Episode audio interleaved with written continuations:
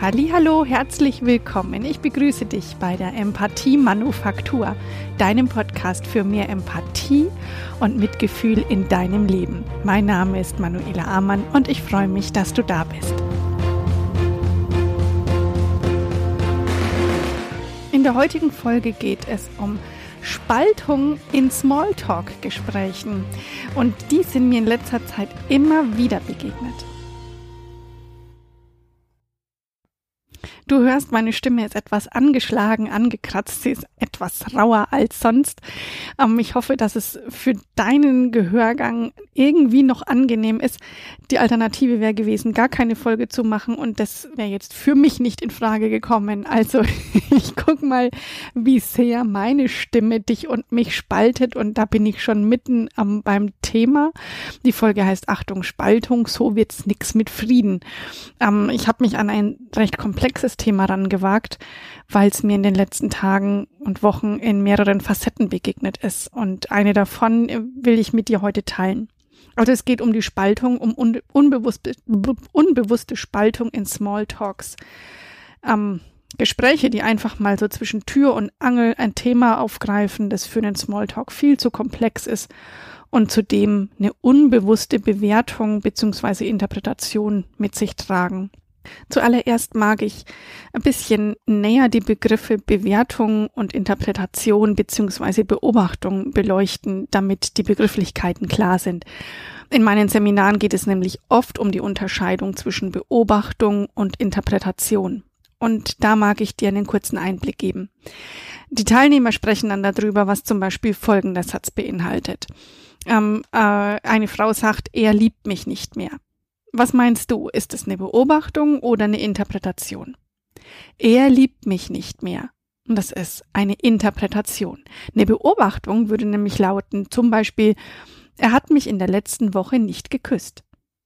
So eine Beobachtung ist nicht nur eine Aussage ohne Bewertung und ohne, ohne Interpretation, sie ist viel mehr. Sie ist nämlich leer. Sie gibt nichts vor und sie unterstellt nichts. Sie sieht oder hört und weiter nichts. Und damit ist die Beobachtung die Basis für respektvolle Gespräche. Und die unbewusste Spaltung, von der ich spreche, also das ist ein Begriff, der ja aus meinem aus meinem Bauch kommt. Eben den, den Begriff gibt es meines Wissens nicht als offizieller Begriff. Ähm, für mich ist es eben sind es diese Gespräche, die so zwischen Tür und Angel gemacht werden und die, die unheimlich viel Trennung in sich haben. Und das mag ich dir anhand eines Beispiels, das mir selber begegnet ist, erläutern. Und zwar war ich ähm, vor einigen Tagen bei einem Kunden zu einer Besprechung für das dort geplante Empathietraining. Und da musste ich einige Minuten warten, bis ich zum Termin dazu gebeten wurde und in der kurzen Zeitspanne, da hat ein Mitarbeiter mit mir das Gespräch angefangen. Total nett und ähm, ich kannte den auch schon, ein total sympathischer Mensch. Und ähm, ja, Gesprächsthema, worum geht's? Um Corona. Die Aussage von ihm war in etwa so. Also jetzt springen ja immer mehr Menschen auf den Long-Covid-Zug auf. Wissen Sie, wie viele Menschen hier im Betrieb sich auf Long-Covid berufen und nimmer zur Arbeit kommen? Und es mag ja schon sein, dass es Long-Covid gibt, aber so viele, das nehmen sich jetzt viele einfach raus, um halt krank machen zu können. Holla die Waldfee. Welch bunter Strauß an Interpretationen und Unterstellung. Ich kann dir sagen, dass ich nicht stolz auf mich gewesen bin. Ich hätte etliches mehr sagen können. Ähm, mir ist allerdings so die Luft weg gewesen und in, in mir mir schwirrte der Kopf. Und rausgebracht habe ich dann nur, ja, ist es so? Und ähm, ich kenne Menschen, die haben das und die leiden darunter.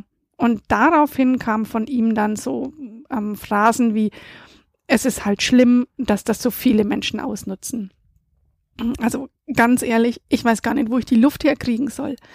Was um Himmels willen muss diesem Mann in seinem Leben schon Schlechtes widerfahren sein? Wie viele Unterstellungen hat er selbst bekommen und zwar so lange, bis er sich selbst auch noch geglaubt hat?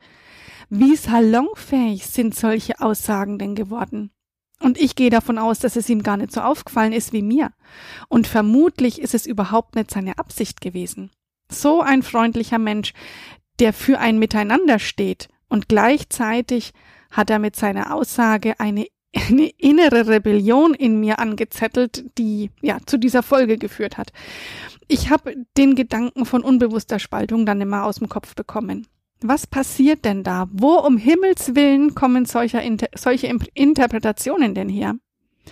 Und das ist aus meiner Sicht und aus meiner Erfahrung nur eine Facette, in der Misstrauen gesät wird.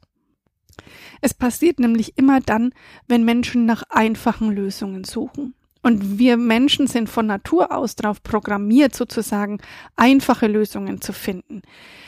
Allerdings ist die schnelle Lösung, die einfache Antwort meist eine mit Tücken. So wie hier mit der unbewussten Spaltung, so wie ich es nenne. Vielleicht kennst du das Sprichwort, es gibt immer zwei Wege, den einfachen und den richtigen. Und auch wenn ich jemand bin, der der Meinung ist, lass uns aufhören, in richtig und falsch zu denken, lass uns anfangen, in Lösungen zu denken. Ähm, so gehe ich mit dem Sprichwort, es gibt zwei Wege, den einfachen und den richtigen, ähm, so ein, ein ganzes Stück weit mit. Denn das Einfache, das ist meistens das, was am wenigsten Kraft kostet, das, was am gemütlichsten ist, das, wo ich mich am wenigsten anstrengen muss. Und wenn es gerade um unsere Gesellschaft geht und unseren Zusammenhalt, dann kann es für mich keine einfache Lösung geben, sondern dann gibt es hier eben eine rote Linie und die wird überschritten, nämlich dann, wenn die Meinung und die Bedürfniserfüllung eines Menschen zu Lasten eines anderen geht. Wenn wir jetzt, ich greife das Thema von vorhin nochmal auf, wenn wir über Long-Covid sprechen, dann ist es ein No-Go, den Krankenstatus zahlreicher Menschen pauschal in Frage zu stellen. Denn mit jedem so schlimm ist es doch gar nicht und die tun ja nur so, als ob trampeln wir auf den Menschen rum, die von Long-Covid betroffen sind. Das ist das Überschreiten der, der roten Linie. Damit wird den Menschen, die davon betroffen sind, das Kranksein abgesprochen und verharmlost. Und so verhält sich's auch, wenn wir über Flüchtlinge sprechen, so mal salopp zwischen Tür und Angel in einem Smalltalk-Gespräch, die wollen sich ja alle nur ein schönes Leben machen. Und das Gleiche ist es, wenn Politiker über Sozialschmarotzer sprechen. Was für eine spaltende Rhetorik ist das eigentlich? Und das Gleiche ist es, wenn ungeimpfte Personen zu Geimpften sagen, wie könnt ihr alle nur so gutgläubig sein? Oder wenn Geimpfte über ungeimpfte Personen sagen, die sind ja alle vom Wahn befallen. Und ich mache weiter. Das gleiche spaltende Prinzip ist es, wenn wir über Sexualität sprechen und andere Neigungen als die eigene als lächerlich, als abartig, als anormal hinstellen.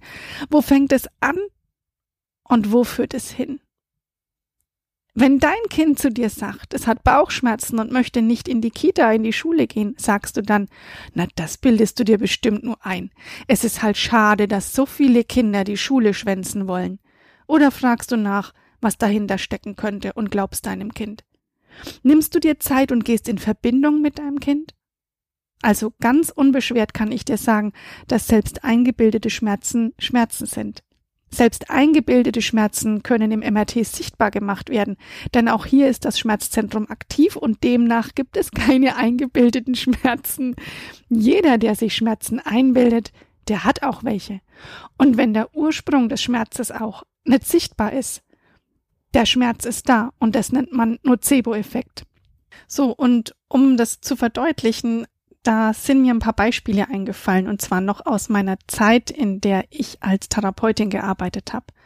Da hatte ich auch oft mit Patienten zu tun, die sehr kreativ und einfallsreich gewesen sind, um die Therapieeinheit zu umgehen. Und da wurden mir Geschichten erzählt, dass sich die Balken gebogen haben. Und ja, dann habe ich natürlich aufs Nachtkästchen kaut und gesagt, dass jetzt Schluss ist mit der Geschichtenerfinderei. Und ich habe dem Bettnachbarn erzählt, dass er hier mit einer ziemlichen Memme im Zimmer liegt. Und dann habe ich noch überall erzählt, dass Patienten alle nur krank machen. Natürlich habe ich das nicht gemacht. Ich habe den Patienten ernst genommen. Und hier und da ist es mir gelungen, Fortschritte zu erzielen. Und ich mag nicht unterschlagen, dass ich durchaus den Kollegen hinterher erzählt habe, dass das eine schwere Geburt gewesen ist. Keine Frage. Der Unterschied liegt doch daran, dass ich den Patienten mit seinem Leid gesehen habe. Und ich meine das Leid, das er erwartet hat, wenn er mit mir zusammenarbeiten durfte. Denn das war für die meisten echt harte Arbeit. Und der einfache Weg wäre gewesen, im Bett liegen zu bleiben. Und jetzt denke ich gerade an eine Patientin, die ich zusammen mit meiner Kollegin Nina nur mit Engelszungen aus dem Bett bewegen konnte. Was für ein Schauspiel das gewesen ist. Und wir haben an die Patientin geglaubt und sie hat es geschafft. Sie hat nach einem Oberschenkelhalsbruch das Gehen wieder gelernt. Wir haben sie gemeinsam bestärkt in dem Glauben an sich selber. Und was noch viel wichtiger gewesen ist, wir sind im Kontakt mit ihr geblieben. Wir haben sie ernst genommen und dieser Kontakt, dieser enge Kontakt ist es, was es uns möglich gemacht hat, sie zu begleiten und ihr zu zeigen, wie groß ihr Potenzial ist, auch wenn sie es gerade selbst nicht sehen kann. Und wenn die Nina und ich das anders gemacht hätten, nämlich im Vordergrund ein das ähm, sich drücken gesehen hätten, dann hätte die Patientin das total gemerkt und unsere Allianz, Therapeuten-Patienten-Allianz, die wäre zum Scheitern verurteilt gewesen. Und diese Allianz, die ist so wichtig, denn ohne die können Therapeuten nichts erreichen. Und das ist echt so. Und so eine Allianz, die gibt es natürlich nicht nur zwischen Patienten und Therapeuten oder Patienten und Ärzten, sondern auch zwischen allen Menschen, zwischen Arbeitnehmern und Arbeitgebern, zwischen Eltern und Kindern, zwischen Kollegen. Überall kann es die geben, wenn Menschen miteinander empathisch umgehen. Also stell dir mal vor, wir würden alle gegenseitig an uns glauben und das Beste in uns sehen und wir würden uns unterstützen. Und unser Denken ist erfüllt von Verbundenheit, von Liebe und Respekt. Warum ich die Folge hier aufnehme, ist, dass ich versuchen will, mit dem, was ich sage, den Fokus auf das Gute in uns allen zu richten, auf die Möglichkeiten und auf Lösungen, eben auf Beobachtung. Mit Aussagen wie denen, die ich da bei dem Kunden gehört habe, der wird unbewusst gespalten. Und zwar unsere Gesellschaft.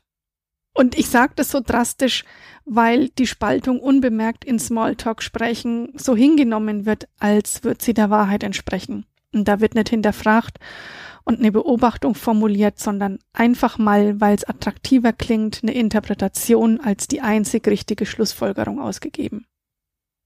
Wir haben doch alle echtes Interesse dran, dass Menschen in Notlagen geglaubt und geholfen wird. Warum? Weil wir nur gemeinsam eine leistungsfähige Gesellschaft sind. Und wir brauchen uns alle. Und da muss ich noch nicht mal so weit denken, dass auch wir in unserem Wohlstand durchaus mal in eine Notlage geraten könnten und wir uns bestimmt wohlfühlen würden, uneingeschränkt Hilfe zu bekommen. Ähm, wir benötigen auch einen guten Bezug zu unseren Mitmenschen, zu unseren Kindern zum Beispiel, die unsere Zukunft gestalten und einen Bezug, eine gute Verbindung zu den älteren Generationen, weil deren Erfahrungen können Wegweiser sein. Und wenn du dich selbst auch ganz allein anschaust, du benötigst auch eine gute Verbindung zu dir selber, zu deiner Vergangenheit und deiner Gegenwart, damit du auf eine sichere, lebensfrohe, starke und liebende Zukunft zusteuern kannst. Wenn du keinen Frieden mit deiner Vergangenheit schließen kannst, immer wieder damit haderst und im Hier und Jetzt nicht zur Ruhe kommen kannst, dann wird es nix. Du spaltest dich selbst. Und das sage ich genauso drastisch und klar, wie ich's meine. Es ist doch unerheblich zu wissen, ob eine Erkrankung oder eine Notlage gespielt wird oder ob da wirklich was ist. Denn es kommt doch viel mehr darauf an, wie wir als Gesellschaft miteinander umgehen. Klar, verarschen lassen brauchen wir uns auch nicht. Und das ist schon logisch. Nur, dass es dann komplett ins Gegenteil kippt und wir alle Menschen, die irgendwas haben, beäugen und ihnen misstrauen. Wenn, wenn wir das so machen, dann werden wir die Anstrengungen der nächsten 20 Jahre nicht meistern. Und wir tun alle gut dran aus meiner Sicht, miteinander in Verbindung zu kommen, damit wir uns gegenseitig unterstützen können. Und was mir noch viel wichtiger ist als die Perspektive des Reagierens, ist die eigene Perspektive des eigenen Handelns. Lasst uns gemeinsam auf unser Handeln achten, auf unsere Gedanken, auf die eigenen Worte. Wähle nicht den einfachen Weg der Interpretation. Versuch dich selbst bei eigenen Interpretationen zu ertappen. Die Aussage, er liebt mich nicht, die kannst du hinterfragen mit, Ist es wirklich so? Ist es die einzige Erklärung, die es geben kann? Ist das der Gedanke, der dich weiterbringt, der dich und ihn dazu bringt, euch anzunähern? Oder gibt es durchaus andere Dinge, die hinter seinem Verhalten stehen können? Zu viel Arbeit, Sorgen, Stress. Und damit fängt das Denken in Lösungen an. Damit gehen wir in echte Verbindungen. Und wenn wir miteinander sprechen oder auch wenn du Selbstgespräche führst, dann entscheide dich ähm, ähm, bewusst für einen Kontext, der von Verbindung und Respekt geprägt ist.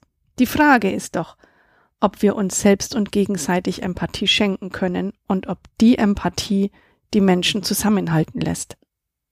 Es geht doch gar nicht um richtig und falsch.